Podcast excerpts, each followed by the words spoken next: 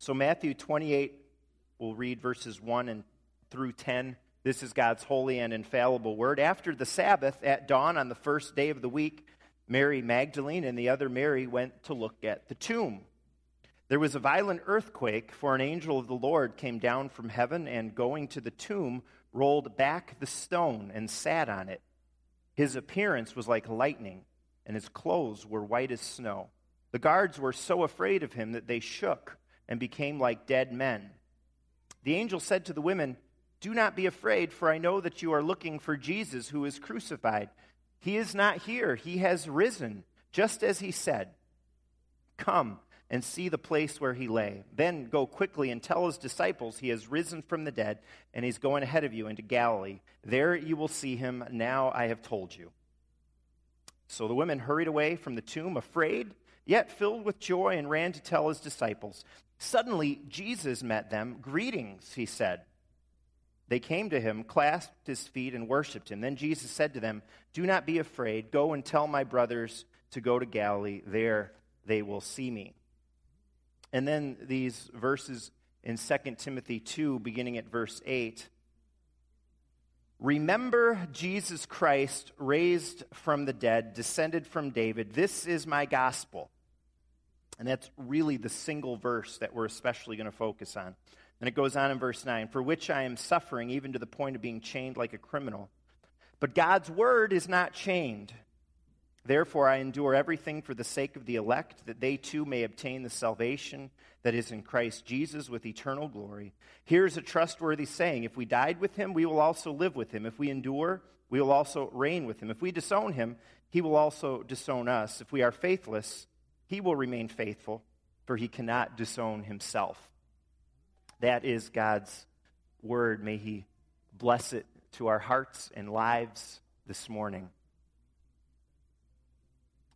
The Apostle Paul wrote the letter of Timothy, 1st and 2nd Timothy, and he wrote them to this younger pastor that he has mentored over the years. And he's giving him instruction in our verses on how to minister, how to pastor faithfully, how to lead and shepherd a church that honors God and really just how to live for the Lord, period, as a Christian, as a man of God. And he brings Easter into it. Remember Jesus Christ, Timothy. Jesus Christ raised from the dead. In other words, remember Jesus' resurrection. Remember the resurrection. Why does he have to say, remember this? Think about that. I mean, would you forget the resurrection as a Christian? Is that something that slips your mind sometimes? Like you forget Easter's coming? No Christian would ever forget the resurrection. It's so central. How could we forget? You know, it's like I tell my kids every time I get a chance to when they walk the block and a half, they walk to their bus stop, remember to watch out for cars as they're walking. Um, and maybe Sophia needs to hear that. She's five. But Olivia and Hannah, 12 and 10, certainly are old enough to know. And I'm sure they roll their eyes a little bit. Yeah, Dad, we know. Remember the resurrection, Timothy. It's almost like belittling. Paul's his mentor, and he's like, Are you kidding me? That's one thing I got down. I know that. It's kind of like telling a grown up, Remember to brush your teeth. It's kind of silly to say to a grown up. It, it seems at least unnecessary. But it only sounds that way because biblical remembering is something deeper and different than we might first think. Back in the second book of the Bible, in Exodus, we read about the people of Israel being oppressed in slavery in Egypt. And we read back in Exodus 2, verse 24, that God heard their groaning, God heard their suffering, and he remembered his covenant with Abraham and Isaac and Jacob. So stop to think about that a minute. God remembered? Well, of course he did. God never forgets. God cannot forget. He's God. Why would the Bible even say such a thing? Isn't that insulting to say of God? Unless there is more to biblical remembering than we might first know about or think. It's not just about forgetting stuff, it's more about bringing something to mind from the past in order to act today. And we see that all throughout the Old Testament when God remembered. And this is biblical remembering now. And God remembering it is not God sitting on the computer, clicking through his old photo albums, and fondly thinking about the good old days. God remembering is God bringing something to his mind in order to act in the present. In Exodus, he remembers his people and he remembers his promises and he takes action. He rescues his people from slavery. And we can trace God's remembering of his people all throughout the whole Old Testament. The people regularly forget about God and his ways, but God never forgets his people or his promises. And he steps in and he saves them. And that is ultimately what Good Friday and Easter are all about. God remembers us. God remembers his people in their sin. God remembers you. Easter demonstrates that God remembering is more than God sitting in an easy chair like a grandpa and thinking fondly of his children and grandchildren. No, God brings his people and his promises to mind, and then God takes action. He sends Jesus to assume human flesh and become a little baby, to grow up and then live and die to save us from our sin. And then Jesus conquered death and broke out of the grave to complete our salvation.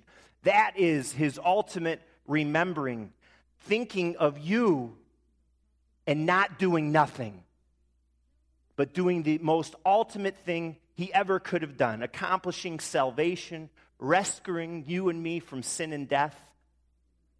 And so, when the Bible calls you to remember today, it's in order for you to do something. When Ecclesiastes 12 says, Remember your Creator in the days of your youth, you think that means sit on the couch and fondly think of God? No, it means think of Him and live for Him, like our youth director Bryce encourages and disciples our students to do. Galatians 2 says, Remember the poor. It doesn't just mean every once in a while think about the fact that there are poor people in this world and in our own community, but take action actually help those in need, like the service project to Honduras just this past week. They got back a couple of days ago, serving at the orphanage, Hogar de Niños. And all this tells us that you and I are called to take action today when we're called to remember the resurrection. It's not just keeping it in mind, it's not just simply bringing it to mind like you do when you open an old photo album. It's not even just celebrating it, it's not just singing about something that happened in the past, but it's bringing it to mind in order for us to act and live today. And I want to talk about two actions, two responses that I believe the Bible calls us to, two ways to remember the resurrection. First, remember the resurrection by turning to Jesus. By responding yourself to what he's done, by believing in him, by giving him your heart and soul and mind and whole life. Maybe this morning you've sat there and, and heard the stories of the Bible and you've heard about Jesus, but you've never responded. You've never done anything about it.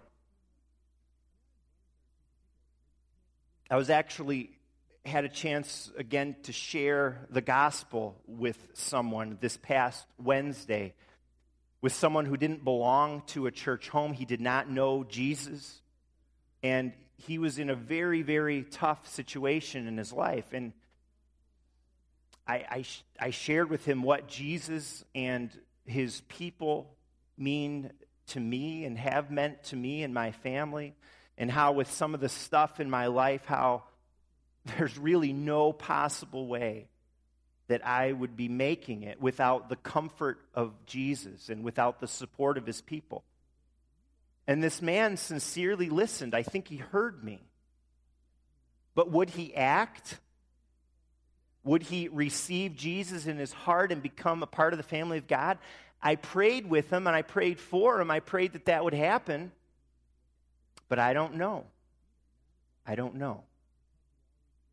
This Easter, would you perhaps finally act instead of just thinking about the faith?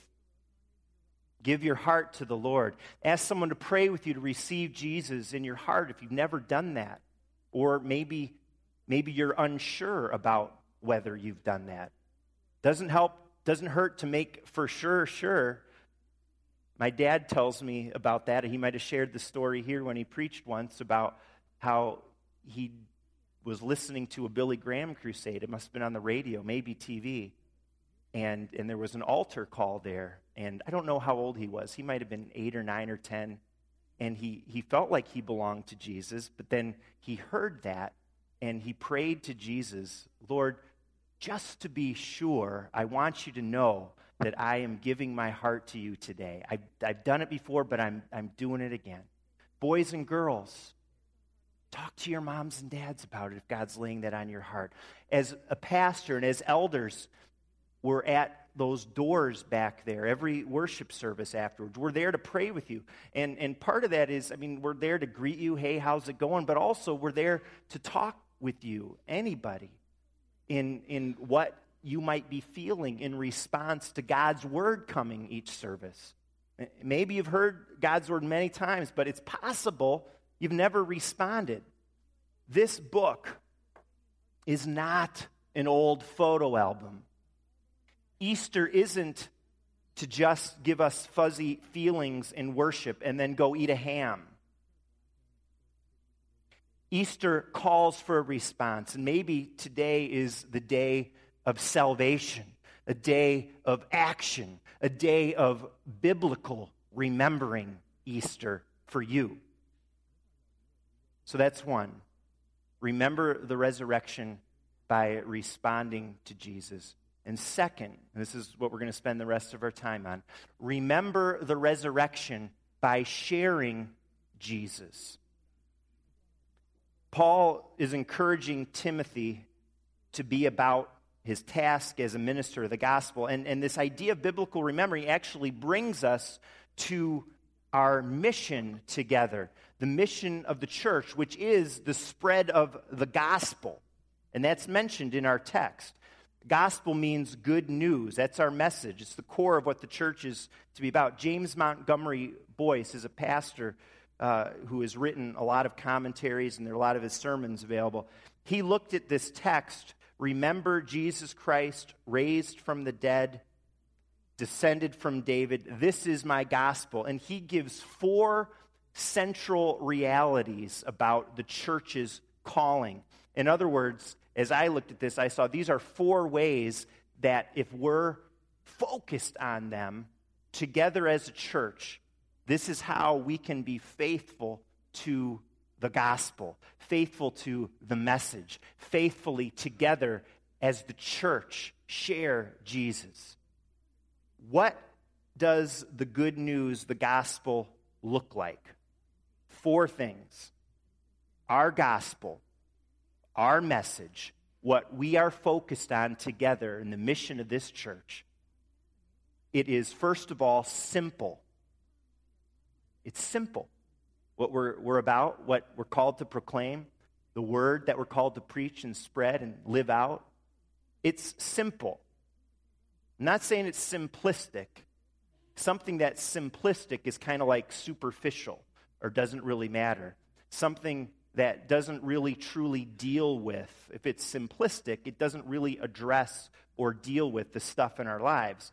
But the message of the church is simple in the sense that it's clear and straightforward. All great scientific breakthroughs throughout the centuries have been simple in this sense. Things were unclear or confused about how a certain phenomenon worked. But then, when a formula or a solution was found, it brings clarity to that physical or chemical or biological reality. It makes sense of the world or certain phenomenon. The resurrection of Jesus brings light and clarity. Everything falls into place with the simple gospel of Jesus Christ. This straightforward, clear message is what people need. And it's very possible for pastors or theologians to be making it too complicated or unclear. And you know, the elders are called to watch over my work, and that's one of the things among many others. You, they got to make sure I'm keeping it simple, not simplistic, but simple. The main simple point of our message, what we're sharing, what we do, is that Jesus Christ rose from the dead. He came to life, He conquered death so that we may have life. And when we're called to remember the resurrection, we're being called to keep it simple. We're being called to keep it that central focus. And if the church ever loses that, it's got a real problem. But we're on the right track when the literal resurrection of Jesus remains our focus and we don't confuse that clear message with all kinds of other stuff. That's the central message. Second, our message, the gospel, is supernatural. It's simple, it's supernatural. No ultimate hope has been found in anything that human beings have come up with. In the history of mankind, there have been all kinds of incredible discoveries, advances in science, right? In mathematics, in medicine that we really benefit from today, advances in the humanities, stuff that has benefited our lives. And some of the newer stuff, like Facebook and tablets and iPods and Spotify, we wonder if they're actually advancing life on planet Earth. But they're still pretty cool, and it's pretty amazing what life is like today. But there is nothing in all of the thousands of years of the history of human beings that has brought ultimate hope and comfort and assurance and peace. Nothing. We needed something outside of our history, right? Someone to break into our plane of existence for that to happen. Something and someone supernatural. Jesus, the Son of God, needed to assume human flesh, live on this earth, die, and rise again to bring us what we need salvation from our sin, salvation from ourselves, and with it, ultimate hope, ultimate peace, ultimate peace and comfort something that you'll never find in this world. You will never get this stuff from another person. Our message is supernatural. It doesn't come from men and women, it comes from above. This is what we offer to people because it's what they need, and it's what you need this morning, too. Also, our gospel is scriptural. Our message, it's based on God's word. It comes from God's word. We teach the historic Christian faith, the historic gospel, what was passed down from Jesus to the apostles, recorded in Scripture under the inspiration of the Holy Spirit. It sounds pretty, pretty basic, but it's really important. What that means is our message is nothing new. it's relevant, it's dynamic, it makes a difference, it's exciting, but it's not new in the sense that it's not something that we today, with our group of people here at Faith, uh, sort of invented or made up. It's possible for a church to think, it's important to say this because it's possible for a church or a group of leaders in a church to think it has to do something new or different or to be relevant to get people in. And I think you actually see this all the time. I really think a church should be purposeful and plan and even strategize on how best to reach people. But we are not here to be fancy or to be innovative or to look or act like the culture to attract members. We are here to bring the good news of the scriptures. This is not a new message. This is the old, old story of Jesus and his love that we bring, that people need. That's what you need today. Our message is scriptural. And fourth, our message, our gospel, it's satisfying. It will fulfill you. It will meet you in your need. Paul was writing these words in prison under the threat of being killed for his faith in the resurrection. And yet he could write what he did. If we died with him, we will also live with him. If we endure, we will also reign with him. And if it was good enough for Paul under the threat of death in prison, awaiting trial, it's good enough for you and me today, too. It, it satisfies our longings like no other message will do. It's enough for me. Diagnosed a year and a half ago with not just a brain tumor, but a malignant brain tumor. Let's be clear about that. It's enough for my family with a baby boy, a son, a brother named Jacob in heaven who we never even got to know. You see these pretty lilies this morning? As beautiful as they are, they each represent a loved one who has died. Died. Whether at a ripe old age or before their time, as we say, every single one represents someone who is missed. Every single one of these, along with it, have gone many, many tears and grief and the standing of families around gravesides. But because of the resurrection, and there is nothing else that would help or do any good, nothing. Because of the resurrection, though, we have hope. Even the ultimate enemy, death, cannot defeat us because in Jesus, because of the resurrection, there is new life that we can live in today and eternal life. And so, our message, our gospel, is deeply satisfying. It's our only comfort. And it's what you need today, too. It will see you through whatever this life may bring. I'm telling you, this message, this gospel, Jesus Himself will bring you through.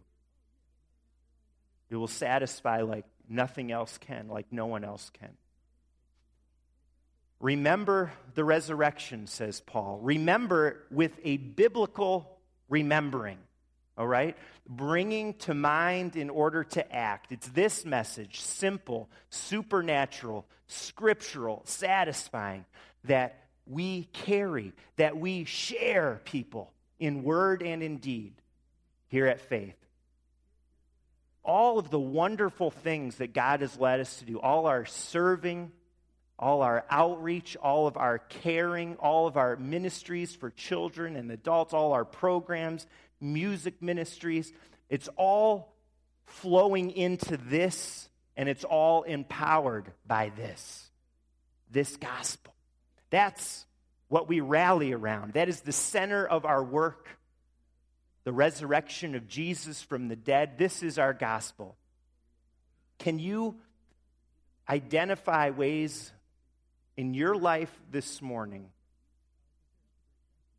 Can you identify ways? Can you make a list? Could you go home and make a list of ways that you are actively supporting this gospel?